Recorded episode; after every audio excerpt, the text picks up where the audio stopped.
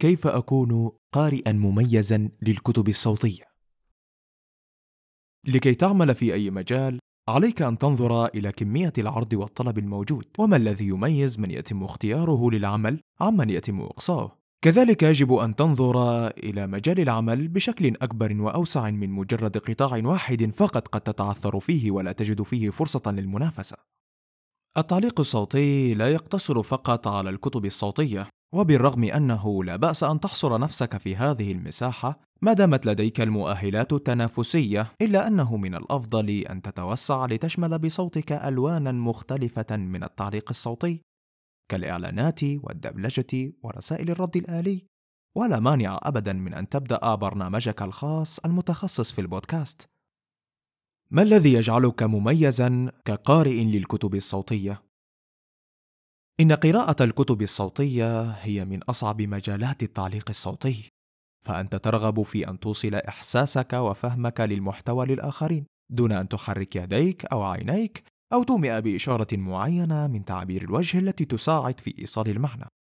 والذي يجعلك قادرا على ذلك هو التدريب القوي على بعض المهارات منها. تحليل النصوص وفهم معانيها واختبار أفضل الأساليب لتوصيل معنى كل نوع منها لكل فئة. فأنت حينما تقرأ نصا وثائقيا للأطفال تختلف طريقة قراءته عما إن كان تسجيلك موجها للكبار. التوقف الصحيح غير المخل بالمعنى بل والذي يساعد على التركيز والفهم وسهولة تلقي المعلومة وعدم تشتيت الذهن أثناء الاستماع.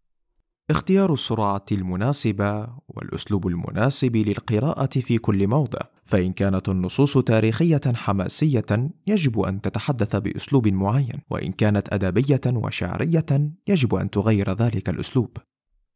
ذكرنا بالأعلى أن التدريب القوي على هذه المهارات هو ما يساعدك على أن تكون مميزا. فكيف يكون التدريب؟ الخطوة الأولى الاعتماد على تسجيل قام به أحد غيرك. الاستماع للتسجيلات التي تستحسنها أذنك ويستحسنها الجمهور. الترديد والمحاكاة بنفس الأسلوب والطريقة التي استمعت إليها. الخطوة الثانية إعادة دراسة التسجيل ومحاولة تقديمه بشكل أفضل مما قدمه ذلك الشخص. تقييم النص جيدا وتحديد مواطن الوقف والأساليب من وجهة نظرك.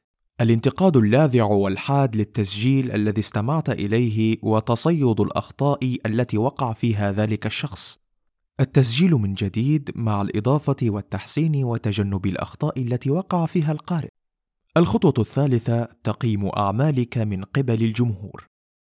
لسنا هنا بصدد البحث عن كلمات الاستحسان بل كلمات الاستهجان. اطلب من الآخرين تقديم النقد الحاد للتسجيل الذي قمت به.